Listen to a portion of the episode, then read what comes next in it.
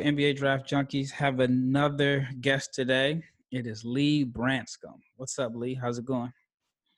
Man, I appreciate you having me on. It, it is going well. We're uh, we're under a month now to, to the for the countdown, so it's it's kind of surreal that the draft is actually eventually finally coming up. Yeah, I mean, I've, I've never had to wait until a week before Thanksgiving for the NBA draft. It's usually, you know, training camp or actually preseason games at this point. So it's been a really weird year. Now, do you do you feel like the extra time has been positive for you as an evaluator, or does it cut cut both ways a little bit? It's given me a lot of time to produce content. I think right. the last time I checked, I've made 141 videos for this draft class. Love it. so uh, it's probably quadruple the amount of the previous years. I mean, I knew I wanted to put a lot of content this year. I think I should be able to get to probably like 180-ish before the draft, maybe even more than that. So um, it's a lot That's of content I put out, but it's kind of helping. I mean, like the the brand is growing. I've I've definitely right. um, have more exposure this year than I've had in any years past. So I can't complain about that. All right, Absolutely. so you are on Twitter as Which Carolina.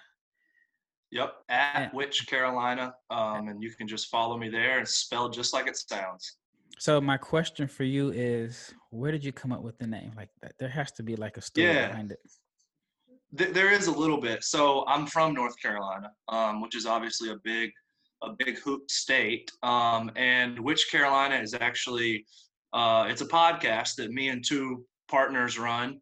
Um, and if you have grown up in the Carolinas, you're kind of aware of the um, juxtaposition of people from South Carolina refer to the University of South Carolina as just Carolina, and people from North Carolina refer to the Tar Heels as just Carolina. So, depending on which state you're in, Carolina can mean two different things, and we talk about a lot of Carolina sports. So, we just said, hey, which Carolina?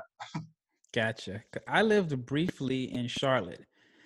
Um, Where I'm from. Maybe six years ago. And so uh, I didn't realize how close Charlotte was to South Carolina because I had a friend. She lived out there. She's like, I live in Rock Hill, and I'm thinking, like, I'm not about to go out to South Carolina to, to, to catch up. Cross state lines. yeah, I had no clue that they were they were that close. And so, and I, I kind of pride myself on geography because I've always loved geography as one of my favorite subjects in school. But that's one of the things I just did not realize that Charlotte was so close to South Carolina. Yeah, a lot of people, if they live in South Charlotte, like I mean, like you said, Rock Hill is almost a suburb of, of Charlotte yep. at this point, and uh, people will drive down across the state border to get gas because it's cheaper in South Carolina than it is in North Carolina. I remember that because I think she works downtown, even though she lived yep. in, in totally Rock Hill. She worked downtown. So, all right, the reason our people are here is because they yep. want to hear about your your mock draft, and so we're going to do the mock draft lottery today. And the Minnesota Timberwolves have the number one pick. Now I'm curious to see who do you think Minnesota should select? Because at this point, it doesn't even seem like they know who they should select. Right, and and obviously, you know, who knows? Maybe we get it, we get a draft a trade or something. Um, so I, I'm I'm pretty chalk with number one. I mean, I I feel like Anthony Edwards is the number one player in this draft. That there is no there is no perfect prospect in this draft, as as we've all talked about ad nauseum. There are flaws for every player at the top of this draft.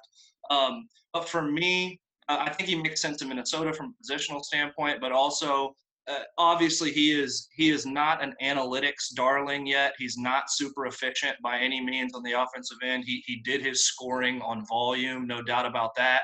Um, do I think he's going to walk into the NBA as an efficient scorer? No. Is he going to be a plus defender right away? Maybe not. But I think the the ISO scoring package and the tools that he has um, as a as a space creator, as a shot creator, um, are are elite in this draft class. So um, and then also, you know, he hasn't been playing basketball quite as long as a lot of these other elite prospects, and you know, you see some you see some innate off ball um, recognition from him. He's a decent backdoor cutter. He flashes in the lane. He obviously played um, in not an ideal situation offensively in Georgia with uh, you know very crowded driving lanes. He's got to improve on the ball. Um, his his his handle's got to improve. Uh, his honestly his effort has to improve at times as well. But I think that'll I think that'll shape up. So when it just comes down to a raw uh, just a raw package standpoint, I think Anthony Edwards has uh, probably the most upside in this entire draft. So that's where I'm rolling with.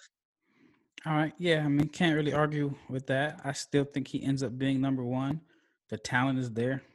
Can't deny the talent. So, yeah, right. I, I, I think that that I think he's going to be the consensus number one. I don't see the Timberwolves passing on him because he makes the most sense for them from a positional standpoint. Right.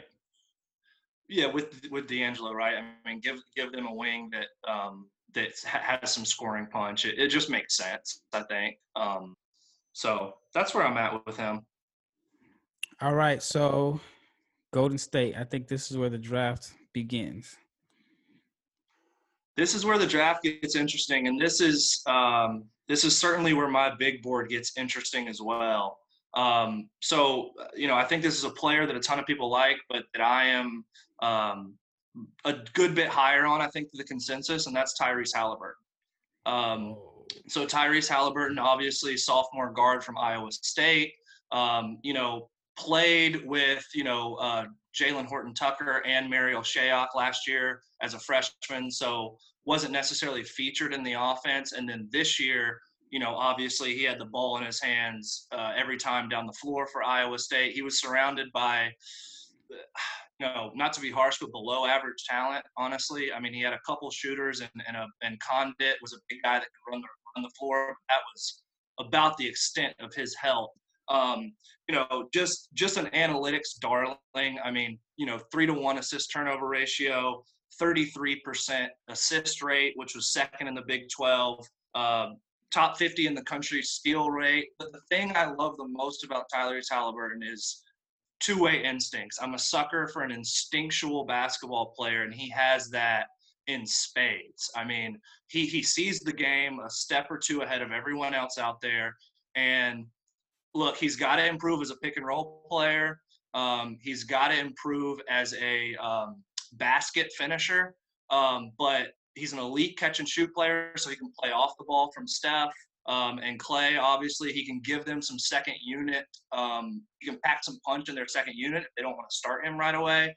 Um, I think he's a Warriors pick. I mean, I think he fits in perfectly with that system. Obviously, they need a big, so you know maybe they're passing up a, on a little bit of need here. But um, you know, he's been my guy since since I've started evaluating this class. And although the the, the criticisms of, of him are definitely fair, um, I just think the way he shoots the ball, the way he distributes the ball, and the way he feels the game is going to win out.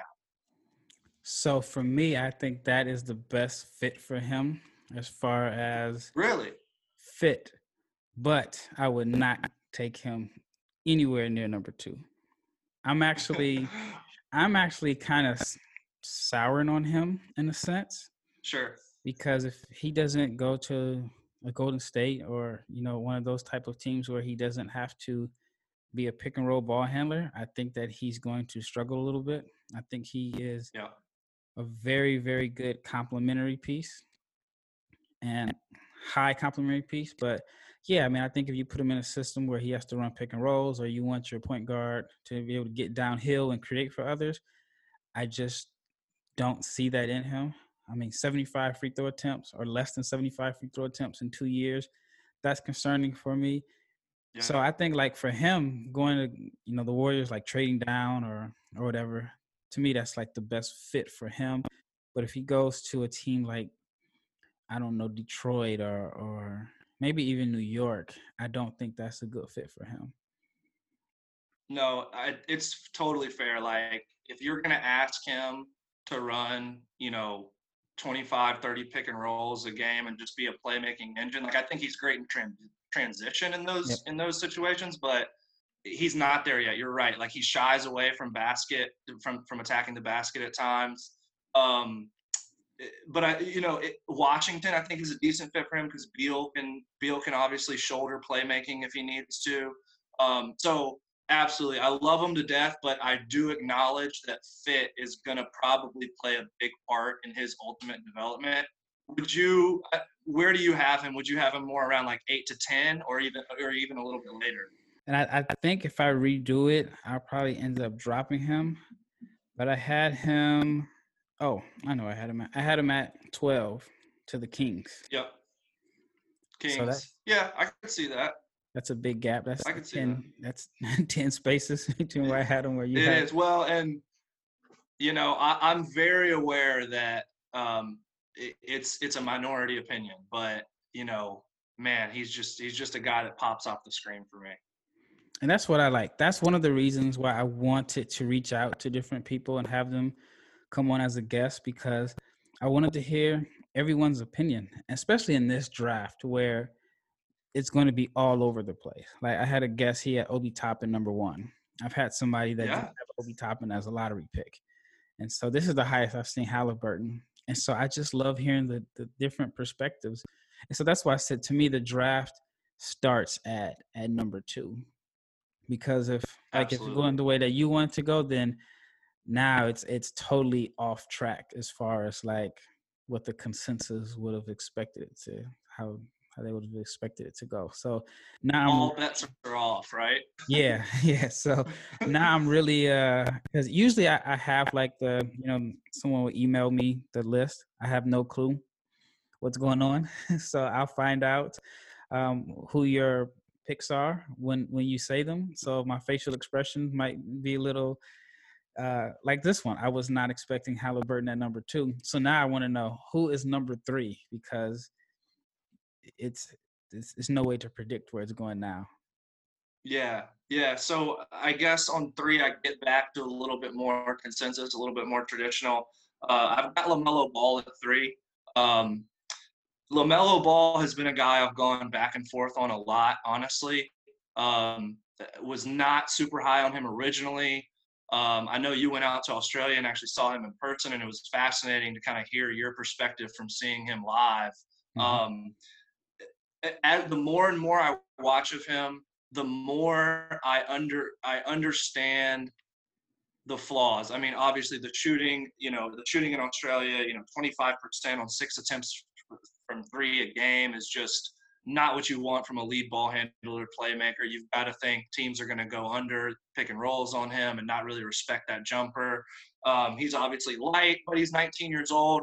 What I keep coming back to for LaMelo is his ceiling is the archetype that every NBA team needs and wants. Um, if he can realize his full potential, he is like the heliocentric pick and roll distributor, playmaker, on the ball engine that, you know, look, I'm not comparing him to these guys. I'm just saying the archetype of what he could become is a, a Luka Doncic, James Harden on the ball, uh, mass producing like playmaker. So, do I think he's eventually going to reach that? If if I, if I had to put like betting odds on it, probably not, not to that extent at least of those guys who are obviously all NBA players.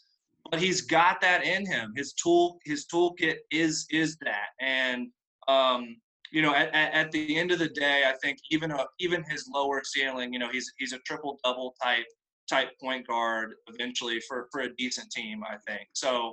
Um, you know, I and this would this would put him in Charlotte, um, which maybe isn't the best fit in the world because they've already got Devonte Graham, but Devonte Graham's a really good shooter.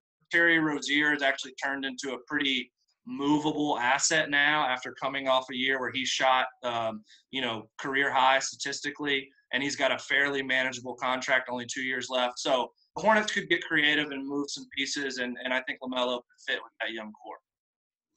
Yeah, I um, I, I I could see that. Like, I I don't think it's the best fit, but I also can't see Jordan passing up Lamelo. If it were me, I would, but yeah, I I think um, yeah, I don't I don't see him getting passed up. Now, what are your thoughts on? Now, are you a Hornets fan?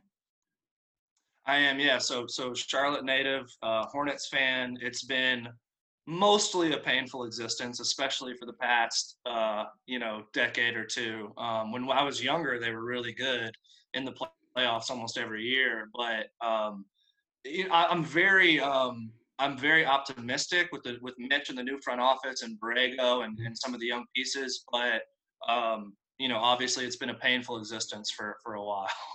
so I was there the 2013-14 season. So I was actually there with Chris Douglas Roberts, and that was the year they made the playoffs, and it was pretty cool seeing how they brought him in in January. Then I went to all the home games. I went to a few road games, and that was the year Al was just so dominant in the paint.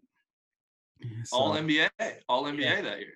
So I always have like a a love for Charlotte because that was just a great experience for me overall that team was fun, man. And Al, Al, Big Al got a little banged up in the playoffs. I mean, Miami was going to beat us no matter what, but they really couldn't check him like straight up on the post, and he was yeah. abusing them. Um, yeah, that was a fun team. That was one of the one of the better teams we've had, unfortunately.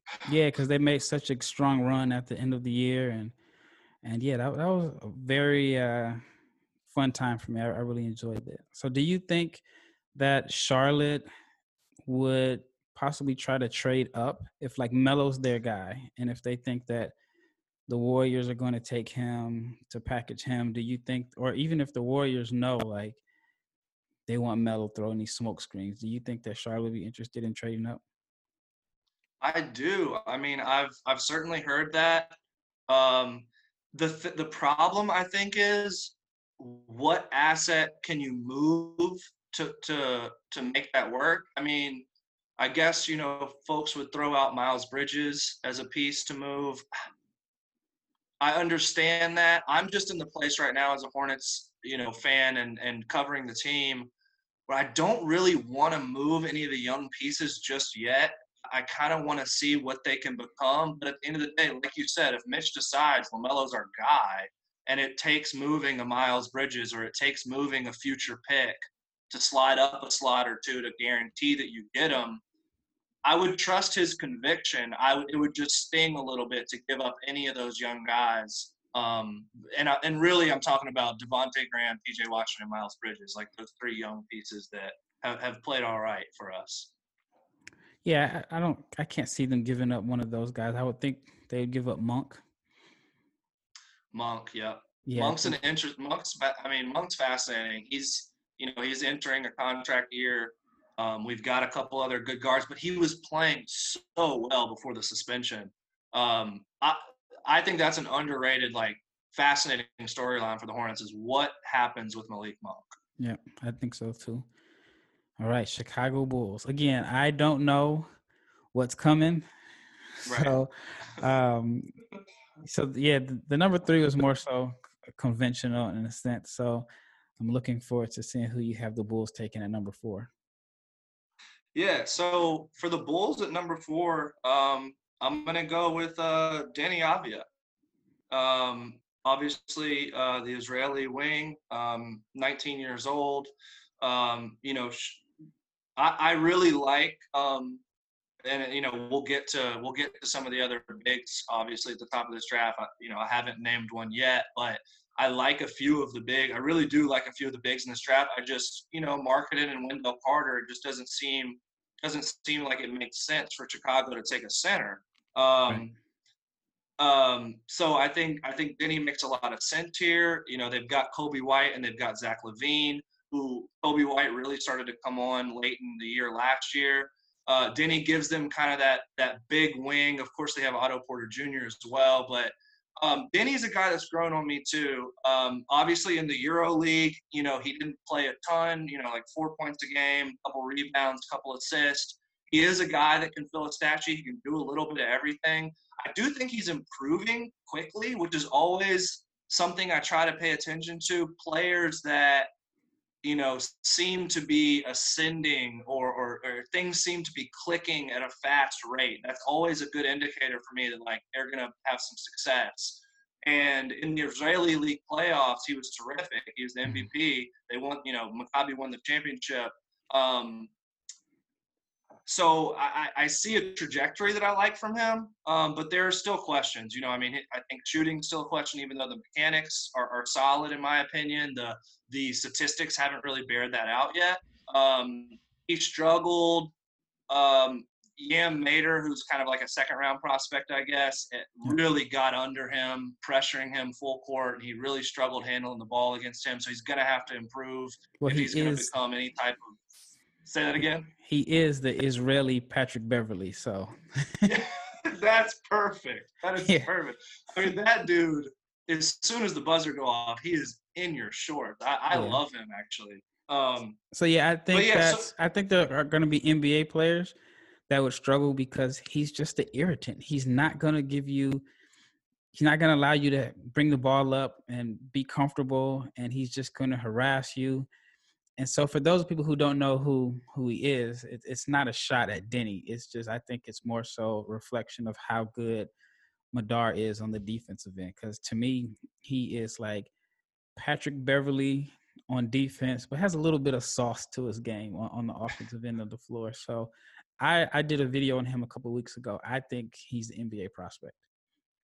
I agree, man. I, you know, echo all those same thoughts. Just a complete irritant, and like you said, has a little bit more uh, uh, playmaking juice than than I think maybe people realize. I mean, he gets to that pull up jumper, and it's. I mean, that, he stops on a dime. It's tough to guard, and he, you know, he's he's a really nice player. So, um, I like Deni to Chicago. I like the trajectory he's on. Uh, there's still certainly questions uh, about him, but you know he's got a great frame. He's got solid mechanics, even though he's got to improve as a shooter.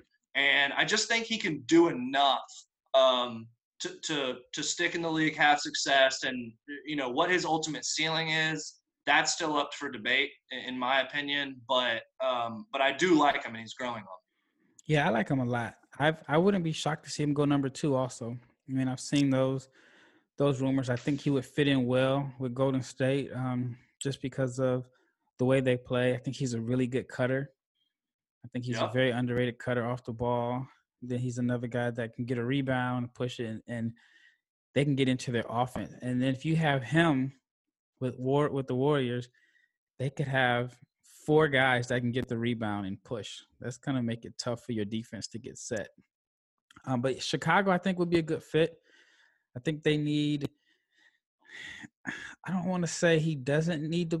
Well, Chicago would be a good fit if they utilize his skills. If they put him in a situation where the ball isn't moving between White and LaVine and he's in the corner, then I don't think you you're getting the best out of him.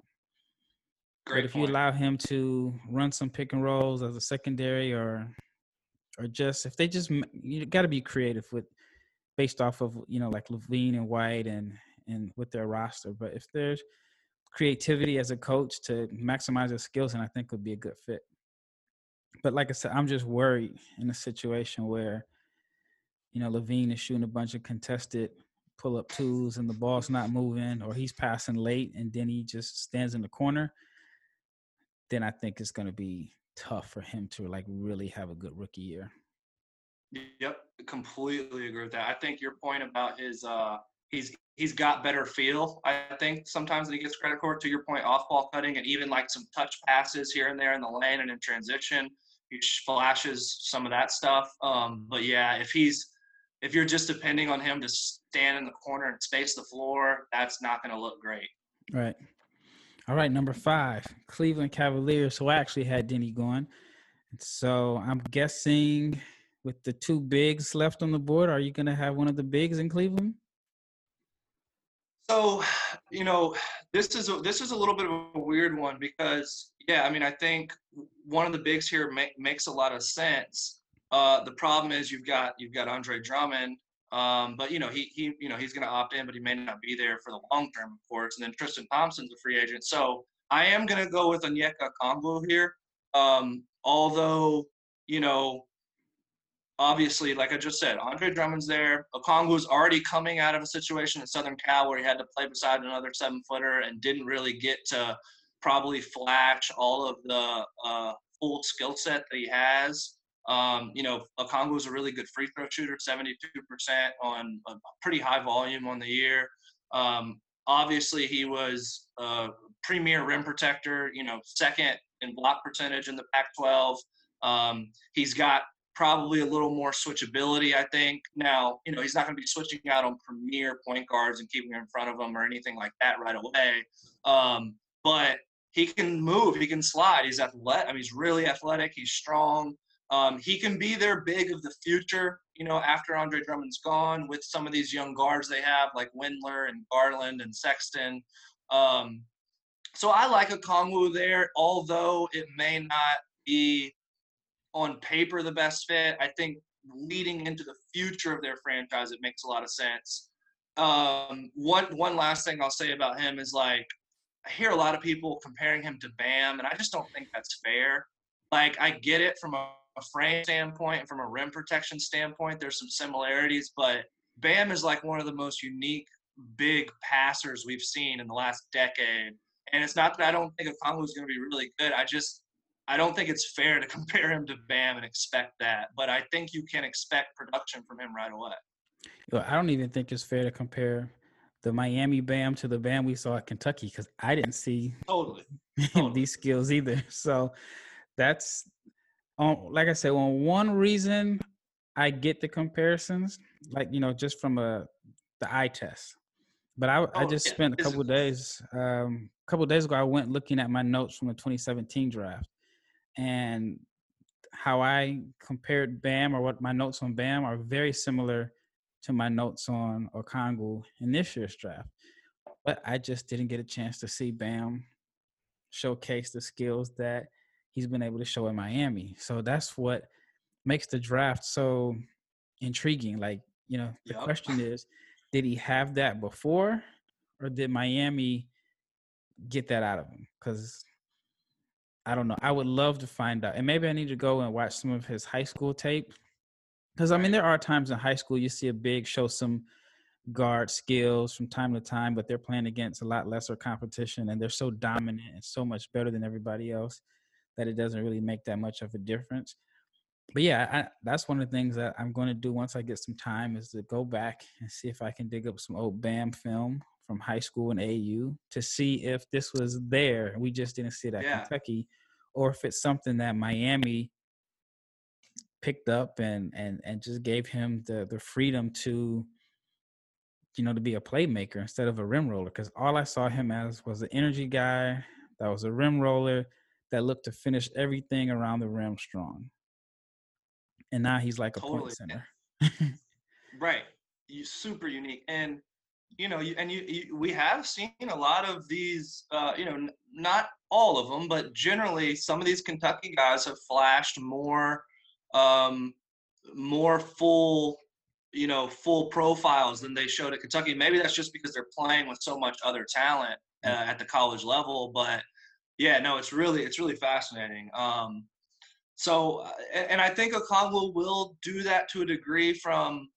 like a mid-range jumper and touch standpoint and um, you know and a defensive standpoint too. I mean, he he definitely has has defensive tools that should translate almost immediately. Even though we know most rookies are bad on defense, I think he might be the exception um, to that rule. Yeah, and the fit with Cleveland, I think short term, it doesn't make any sense, especially right. you know with Drummond going to be there. Then I've even read that Tristan wants to come back. I can't see mm. him coming back, uh, but yeah, it would be cool to see Bam and not Bam, but uh, Okongwu in space because we didn't get a chance to see that at USC. So you him on the floor with Kevin Love. Depending on if Kevin Love is going to be there the whole year, I think it will be the first yep. time that we really get a chance to see him in space. I think he'll be even more of an efficient as a scorer because the lane at USC was congested.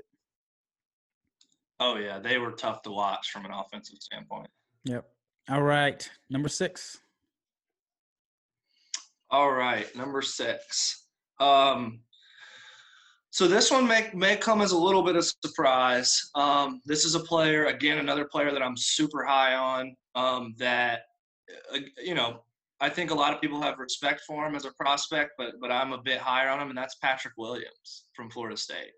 Um, Patrick Williams, to me, I see him more as a wing, although obviously in today's NBA, I could of course, see him playing a, a, a four as well. Um, I think he has a little bit more um, ball skills than he flashed at Florida State. Obviously, we all know, you know, Leonard Hamilton plays like 13 guys. Nobody really plays more than 28 minutes. I mean, Trent Forrest was kind of a rare exception to play like 33 minutes a game for them. Um, so, you know, his raw stats are not going to wow anyone, you know, nine points, four rebounds. But, and it's a small sample size, but if you look at his pick and roll numbers as an initiator, they're actually a lot more encouraging than you might think. Um, he's a really good free throw shooter, which is a solid indicator for his jump shot moving forward. 83%, 62 for 74 on the year. I mean, he was almost automatic from the free throw line. Mm-hmm. Um, he's super young. He's one. He's like the fifth youngest prospect in this draft, I believe. I didn't even um, know it was five. I know, like only I know Pokusevski for sure is younger than him. I can't think of the other four. Yeah, no, I I want to say it was fifth, but it could be even it could be even you know maybe he's two or three. But yeah, mm-hmm. Poku is obviously the youngest of of the bunch. Um, so look, this is not a guy. I don't think Patrick Williams is going to be the rookie of the year. He may not even be on an all rookie team. To me, Patrick Williams is a guy that you look back after you know three years or even after the first contract and he's going to end up being one of the stars of this draft class, in my opinion. I know not not everyone agrees with that and mm-hmm. completely understand that, but you know, like I said, more on the ball skills than he flashes. The jumper's going to get a lot better, and there are some indicators that points to that being the case. And defensively, he makes mistakes because he's young, but he's electric. I mean, he you know he erases shots at the rim. He averages steal and a block per game. Steal steal and block percentages are really impressive as well. So this is just one of those guys that I'm super high on, and I think although we might not see it immediately, it's an investment for the future, and you may have a you know sw- one of those switchy playmaking athletic archetype wings that we all every team in the NBA needs right now. Right. If this were like uh, TNT or ESPN, and there's a ticker at the bottom of the screen, it would say James Wiseman, best player available. He's sliding. Wiseman's sliding, man. He is sliding.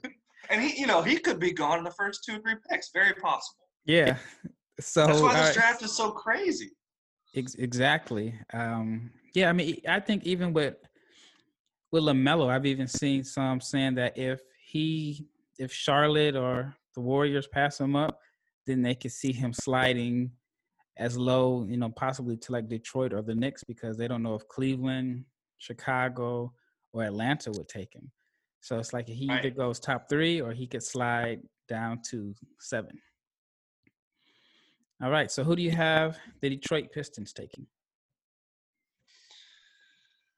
So the Detroit Pistons, again, these these bigs are going to continue to slide a little bit for me.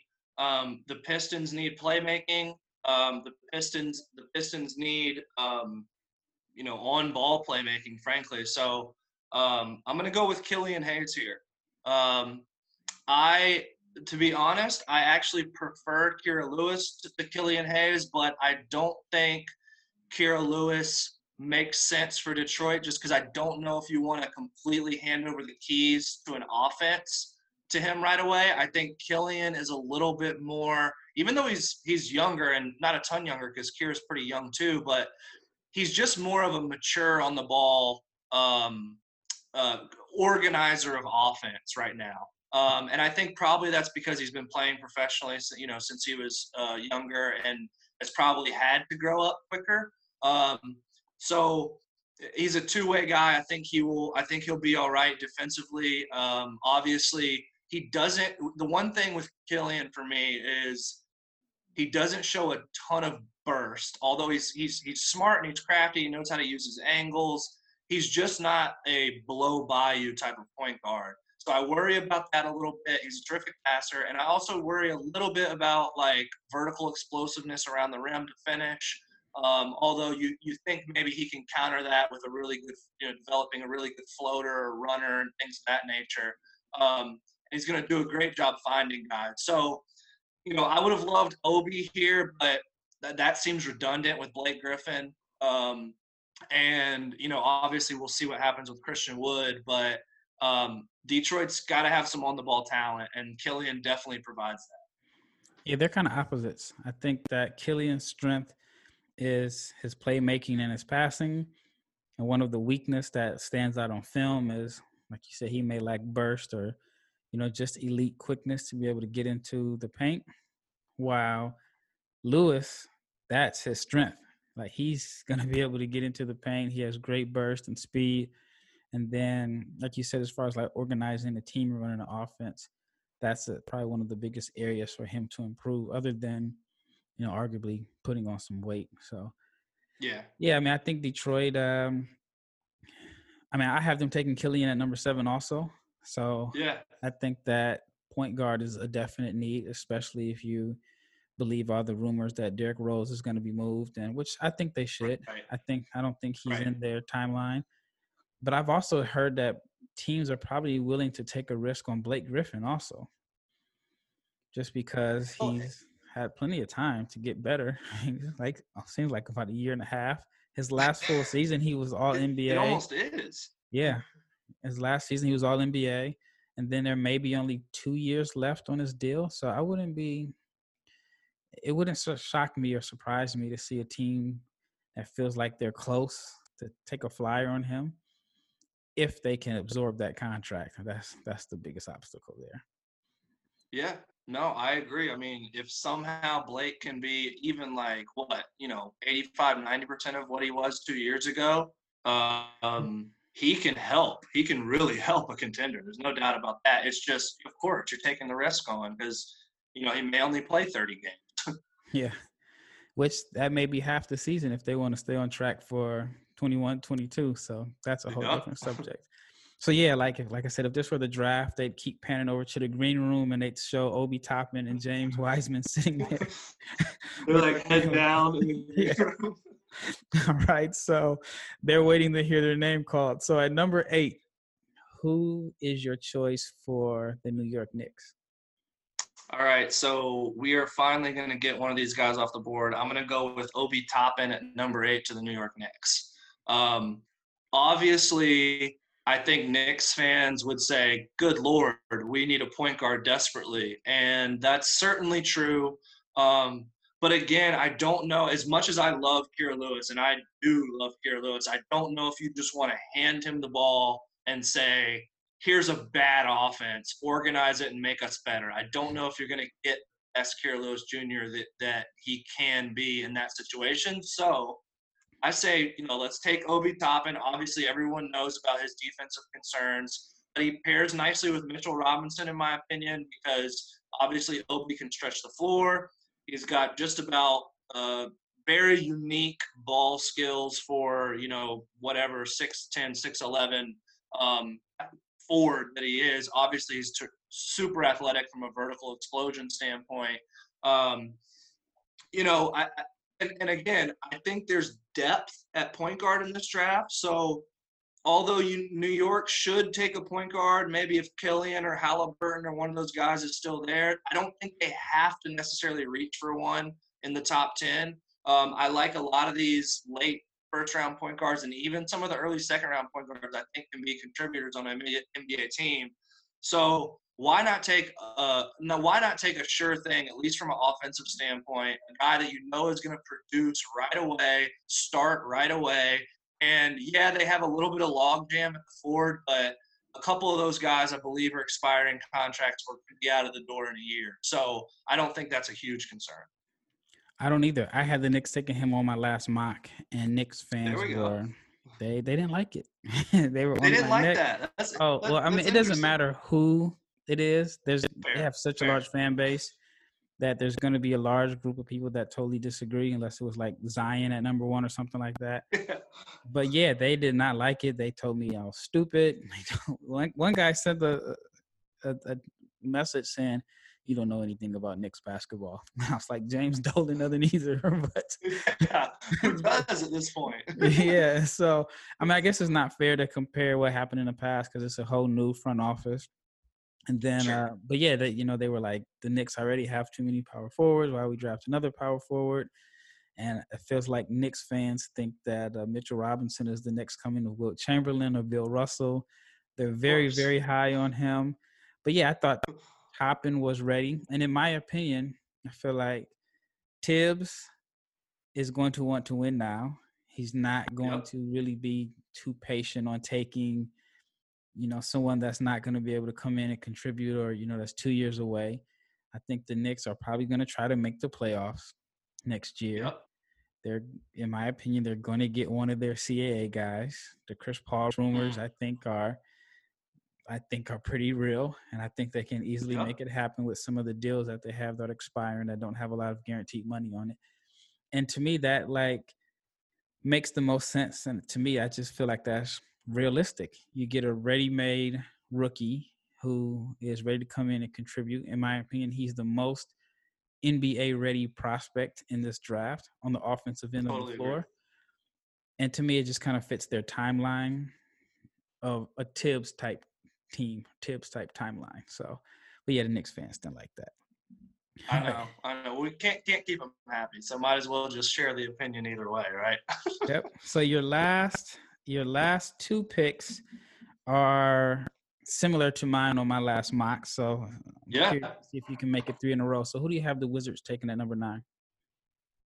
All right, so let let me go ahead and take my guy. Let's get Kira Lewis Jr. off the board to Washington. Um, look, you know, we don't know what John Wall is going to look like. As, as a Carolina guy, I'm pulling for John Wall as much as anyone, but obviously it's just a huge question mark.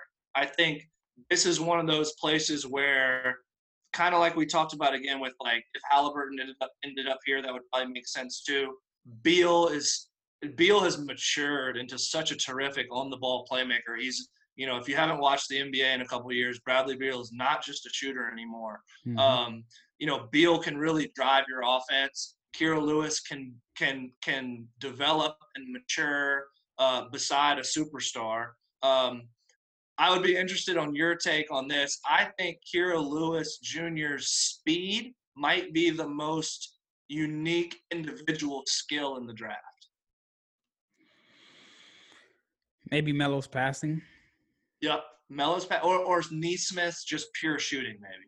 Yeah, off the catch and and, and all oh, that. That's right. that's I never thought of it like that. Uh, and that could be a series I do. Like, what is the most unique skill set in the draft or whatever. But yeah, yeah. I, I think his speed is definitely high up there. Um, yeah, that I, I never thought of it like that. But yeah, I, yeah. I I'd like him in Washington. I definitely feel like Washington needs to select a point guard. If not a point guard, I, mean, I guess they need help everywhere. You know, you could say point guard. You could say they need a three.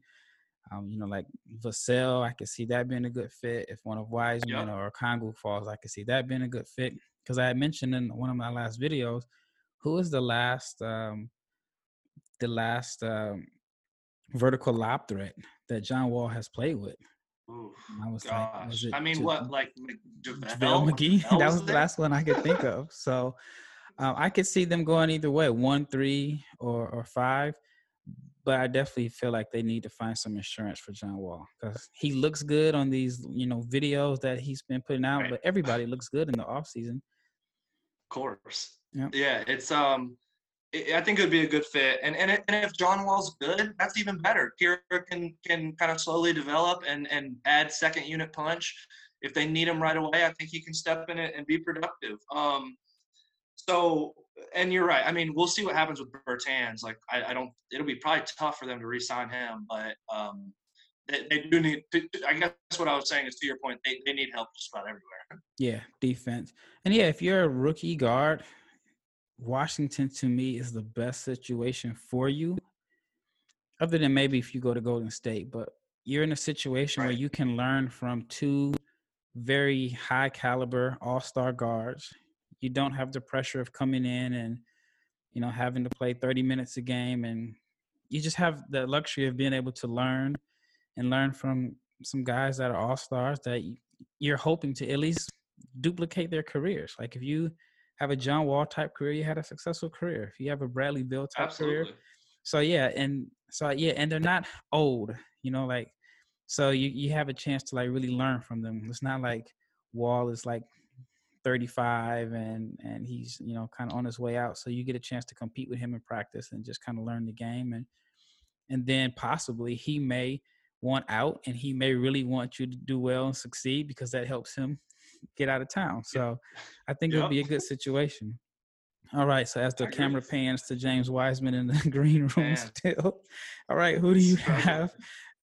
who do you have the Phoenix Suns selecting at number 10?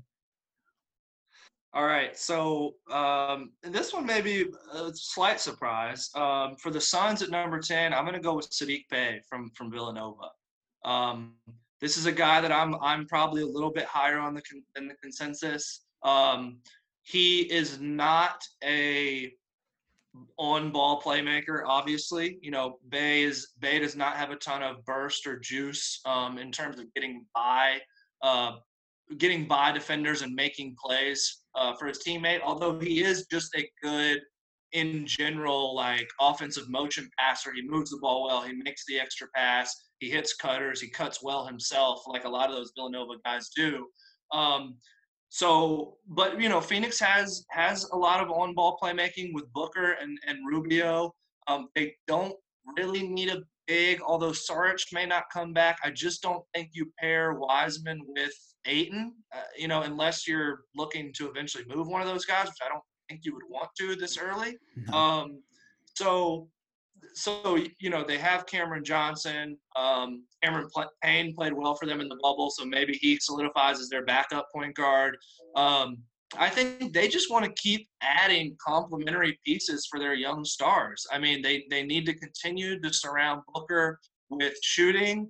And like, I don't know if people realize like Saddiq Bey shot 44% from three this year. I mean, he yeah is an elite top end shooter. He's six eight, so you know he's not bothered by defenses contesting him, and he's a better defender in my opinion than, than the consensus realizes. Like he's not vert, he's not um, laterally, he's not super impressive, but he's so intelligent. He uses his size and um, and he stays vertical to contest, um, you know, at the rim uh, defensively. Like Jay Wright had him guard Myles Powell, Devon Dotson, Marcus Howard. You know, he took all of those assignments um, for Villanova. So I like the fit here just because they need to continue to add, like I said, complementary pieces around their young stars that can make shots and defend. I think his most underrated skill set is his passing. Totally. And he was playing a lot of point forward at Villanova. I'm a Blazers fan. Yes. I've been mentioning on every single mock draft. I want him to fall to number 16. I want him in Portland. He fills so yeah. many needs that the Blazers yeah. have. So every time like I see him going higher, I just kind of cringe. And I, even like for me, when I make like my mock drafts, I have to take out the unbiased Portland fan in me because yep. I want him to slide, and I'm hoping that you know if everybody else has him going in the teens, then maybe his you know the buzz will stay low so he can fall to Portland. Because if he's not there at 16 for Portland, I don't know who my backup is that can come in right away and contribute as a possible starter. After that, it's going to be tough to find a starter because I think if he goes to Portland, he's there starting for day one over Melo, one, over right? John or Zach Collins, whoever. And so I don't know if he's not available. I don't know if Blazers are going to be able to find that. So but yeah, I think that's a good pick. I think it gives Phoenix another floor spacer. It improves their defense. It gives them a third ball handler. So if you have a situation yep. where you have him on the floor with Rubio and Booker, you have three guys that can make a play for others. I think that if you in a situation where a team is switching and he gets matched up against a small, he can play in the post, and then he's such a good passer that if the double comes out of the post, yeah, he's like a very good fit for to me almost any team. I feel like he right, will make right. any team better. He will improve their offense and their defense. So that's interesting to see him in Phoenix because I think he would definitely, um, you know, make things easier for Ayton and Booker and just overall in general, just from a floor spacing standpoint to from a defender to another guy that can pass the ball if you had to choose, do you prefer him to, to Vassell or Vassell? Sorry. Uh, for Phoenix. Or just in general, just as a prospect. Man, if you would have asked me this a week ago, it would have been tough. But after seeing that video, that jump shot. I know, I know, I know. Everyone was like, "What is going on?" I think that's you know what that's a good question. I think upside wise, Vassell has a higher upside. I think there's still so many more levels to his game that mm. he can reach. Yeah, I've been saying that I think that his basement is Trevor Ariza. Mm-hmm. Just a, a, you know athletic guy that can. A younger Ariza was good in transition. He knocked down open shots, yep. played good defense. Um, who? Yeah, I think like I said, upside. I think Vassell has a higher upside right away, contributing, coming in, make your team better, I'm going with Saddiq Bey. Yep, makes sense. Makes a ton of sense. All right, number oh yeah. Eleven now. San Antonio Spurs. It's weird to see San Antonio picking number eleven. So, so weird. Um, let's get James Wiseman out of the green room, man. Let's get James Wiseman to, to down to Texas and San Antonio and look, I mean, and part of this is me assuming that Poeltl is is going to get signed elsewhere, and there's kind of a, a looming hole for the Spurs um, from a rim protection and a and a rim rolling standpoint. I think you know I think Wiseman as a, as a young player pairs pretty well with LaMarcus Aldridge for however long however long he's going to be still in San Antonio and they just kind of have this plethora of young guards and wings. You know, you start rattling off Murray and Derrick White and uh, Lonnie Walker and Keldon Johnson. You know, they've they've kind of got a stable of young guards and wings. So I think they need a young, and of course Rudy Gay still there. So I think they need a and DeRozan. I mean, good lord, you know. So I think they need a young big, and who better to develop a raw, incredibly talented uh, center. Uh, you know, obviously he was the number one high school player um, before this college season, and you know, I think I would imagine Spurs fans would be pretty pumped for him to slide all the way all the way down here, and and, and for them to be able to nab him and and uh, you know, where better for him to improve and develop.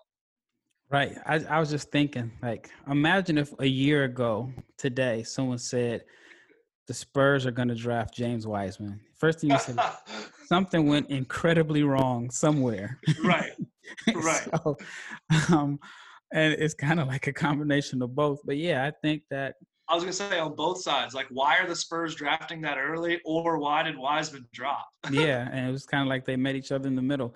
But yep. yeah, I think that uh, San Antonio probably doesn't even have him on their draft board in the sense they probably Right. Would be shocked to see him there, but if he's there, you just have to scrap everything that you you have on your board because I feel like taking another guard would be redundant.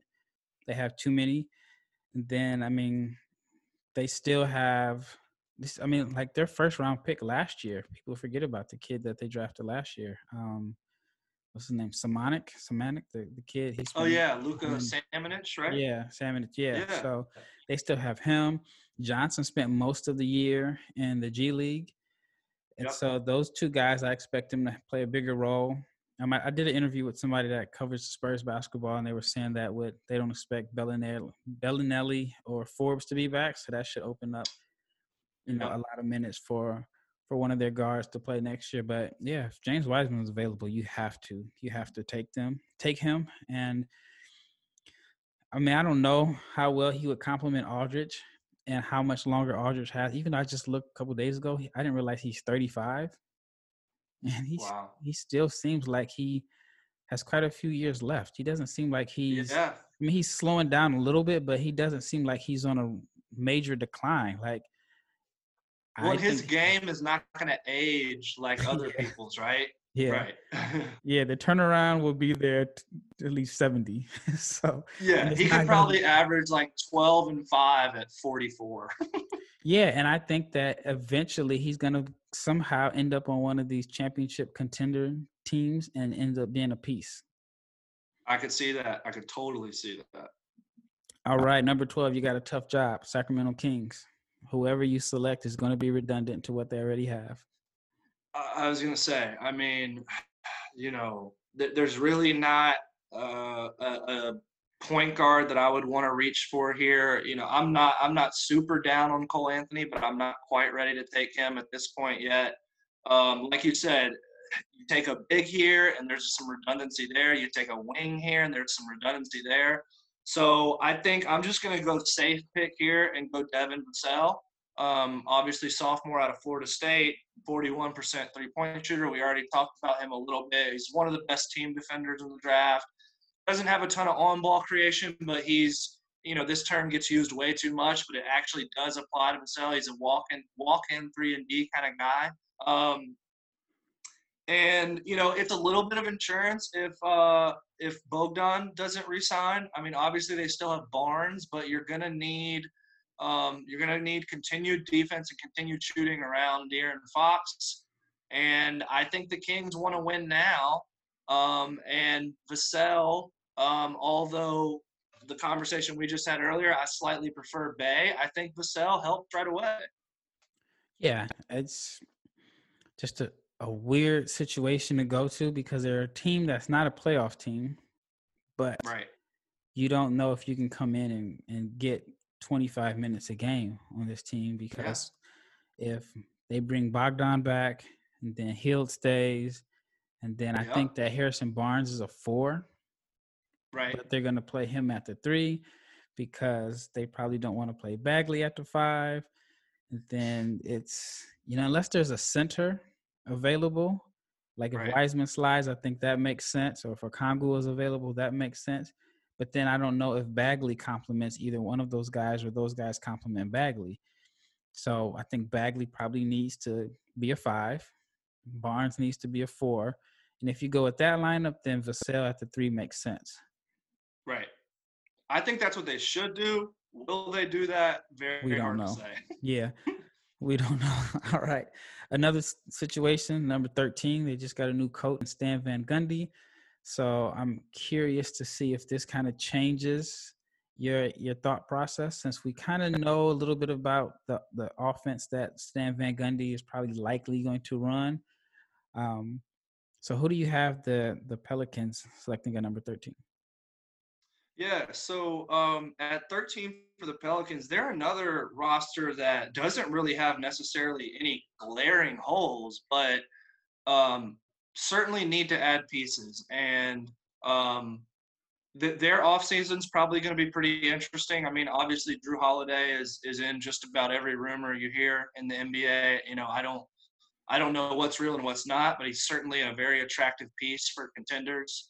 Um, so it, it, with all that being said, I'm going to go with a guy who, again, I'm probably a little bit higher on than most, um, and that's Jalen Smith out of Maryland. Um, so Jalen Smith, you know, if you're not familiar with him, he's sophomore from Maryland. He's kind of improved rapidly over his two years in College Park. He is he offers kind of a unique blend of shooting and rim protection, which mm-hmm. is obviously a kind of a um, rare trait. A, a, yeah, a trait that just kind of sticks out, you know. Um, you know, he shot 36% from three as a 6'11, 4 5, whatever you want to call him. I mean, there are times when Maryland runs like pin, pin downs down, for yeah. him, almost yeah. like he's a like he's a shooting guard, and he's fluid, man. I mean, look, he's got to add weight. He's he's a rail. Um, he can certainly get bullied um, with certain fours and fives that he may have to guard at the NBA and he's still kind of growing into his body and coordination a little bit. It can look awkward at times, but you know, you watch him go against a guy like Xavier Tillman, and he just gives Tillman fits because you know he can show him the ball, he can put it on the floor. He's got a lot of um, he's got a lot of shake down in the post, and he can finish. Um, just an efficient an efficient uh, four that can really shoot the ball and can rim protect. I mean, that is something I think that pairs nicely with Zion. I think that's something that pairs nicely with with with Ingram and Holiday and Lonzo. Um, so I just think he's a nice piece to add to that core, even though I can totally understand the Pelicans going a number of different ways. I know one thing's for sure. On my next mock, he is going to the Pelicans at 13. That is the only lock that I have right now because to me it makes the most sense. Yeah. He's a reach at that high, but I think that it just it's a perfect marriage because I don't yep. know if if um, Zion and Jaxson Hayes complement each other well. Uh. Hayes is just going to get in Zion's space. Zion is tough to guard, almost unguardable one on one, especially with space. So I think the best way to complement him is you need a, a guy that can knock down open shots. And how many guys are there in the world that can block shots and knock down open jumpers? To me, that is the perfect fit next to Zion. I think any other draft pick that they take is redundant for the most part. Yeah. It's just it's just yeah. a no brainer for me. And then bringing in Van Gundy, it really makes sense because I could see him running like the same four out offense that he ran with Orlando. I mean, Jalen Smith is not going to be Rashard Lewis or Hedo Turkoglu, but I think that right. It, it just it just makes sense to me. And so, and I thought about Serge Ibaka and free agency. I was just trying to think of yeah. A, yeah. a piece that would fit because, again, like I said, I don't know if Jaxson Hayes and Zion together if that makes the most sense on offense because if you have even if Zion becomes a reliable outside shooter, that's still not his his strength, you know. No, so not at um, all. And they would probably be like a poor man's Blake and DeAndre. And um, I like um, that. Yeah. yeah. Yeah, it just came to my mind. And they weren't. I felt like together in that era, they they probably should have been better than they were. But I don't think Blake was a, even though Blake's numbers were, were there. I yeah. felt like, in a sense, how much better would Blake have been if he had space, or oh, DeAndre had absolutely. space. Um, so yeah, I think, um, yeah, Jalen Smith to me that's the perfect fit, and I, that's like my one lock that I have for sure in my next mock. I like that. We've uh, after I, I, went a little off the walls earlier, but we've had we've had some similarities uh, as we've gotten later down in the draft, and I don't see Jalen Smith in the lottery a ton. And, and like you said, maybe it's a little bit of a reach, but I I think he's a lottery talent. I really do. Yeah, I think somebody I just saw today. I don't know if it was Wasserman's board. Somebody had mm-hmm. him going there, and I was like, dang. So I've been thinking about this. I just don't have any proof that I thought about this right. two weeks ago. So I should have updated it then.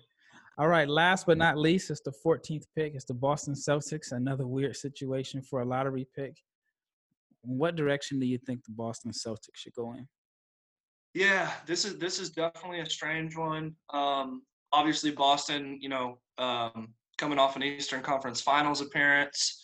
Um, you know, obviously i think people would look and say oh you know boston needs another they need a, a more talented center and I, I, think that's true but honestly i'm not sure at this point in the draft with with wiseman Okongwu and Toppin off the board i'm not sure that you're going to find a center that's better than Theis, or honestly even better than robert williams at this point so although that's a need, I think you can I think you can throw another dart at the dartboard for a young center later in this in this draft for the Celtics because they do have quite a few picks. Mm-hmm. So for me, I'm going to go with Aaron Nesmith and just continue to add shooting. Um, you know, we talked about unique skills earlier, and you know, shooting 52% from three on on the sophomore year is it's staggering, really, to shoot above 50% from three on, on, a lot of volume, by the way. I mean, he's 60 for 115. He made the most threes on his team, and he only played 14 games this year. So that just kind of shows you the volume that he gets up and and the and the rate in which he hits. Now, I've got concerns for him. You know, he's not much of a playmaker at all.